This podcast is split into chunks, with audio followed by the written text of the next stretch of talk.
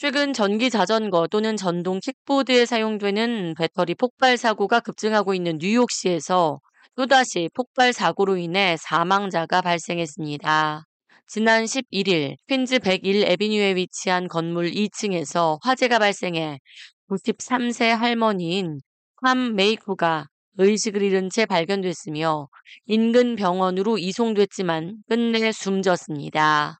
숨진 할머니의 아들 잭쿠 씨는 자신의 딸을 픽업하기 위해 잠시 외출했다가 돌아왔는데 불타버린 건물을 발견했으며 어머니의 사망 소식을 접하게 됐다며 너무나 황망하게 돌아가신 어머니를 이제 어떻게 해야 하냐며 울부짖었습니다. 당시 93세 할머니뿐만 아니라 마리 로드리게즈라는 이름의 다른 여성 한 명도 화재 현장에서 구조됐으며 생명에는 지장이 없는 상태입니다. 뉴욕시 소방국은 이번 화재의 원인을 전기 자전거 배터리 폭발로 추정하고 있으며 정확한 화재 원인을 수사 중입니다. 유동인구가 많은 뉴욕시는 주차난, 교통 체증으로 인해 전기 자전거가 보편적으로 이용되고 있으며 빠른 이동수단으로 사랑받고 있습니다. 뉴욕시에서는 현재 약 6만 5천 대의 전기 자전거를 이용하고 있는 것으로 집계되며 최근 전기 배터리 폭발 사고로 인한 인명 피해가 급속히 늘고 있습니다.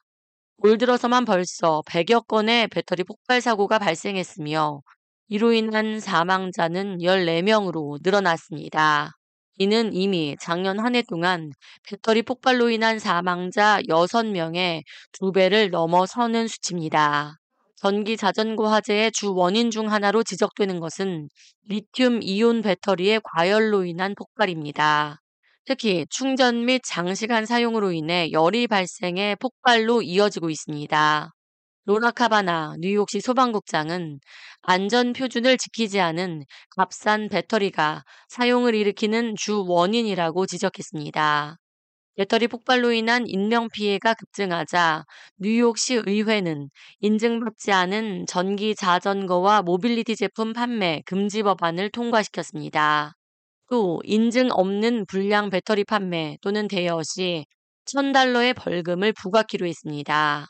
에릭 애덤스 뉴욕시장은 전기자전거 충전 중 잦은 폭발 사고로 인해 2,500만 달러의 연방기금을 지원받아 충전소 설치 확충에 나섰으며 척슈머 연방 상원 원내대표는 조잡한 중국산 리튬 이온 배터리와 충전기로 인한 화재를 예방해야 한다며 강력한 법안 마련 촉구 및 안전한 배터리 충전소 확충에 대해 환영의 뜻을 밝혔습니다. 헤이레디오 이하예입니다.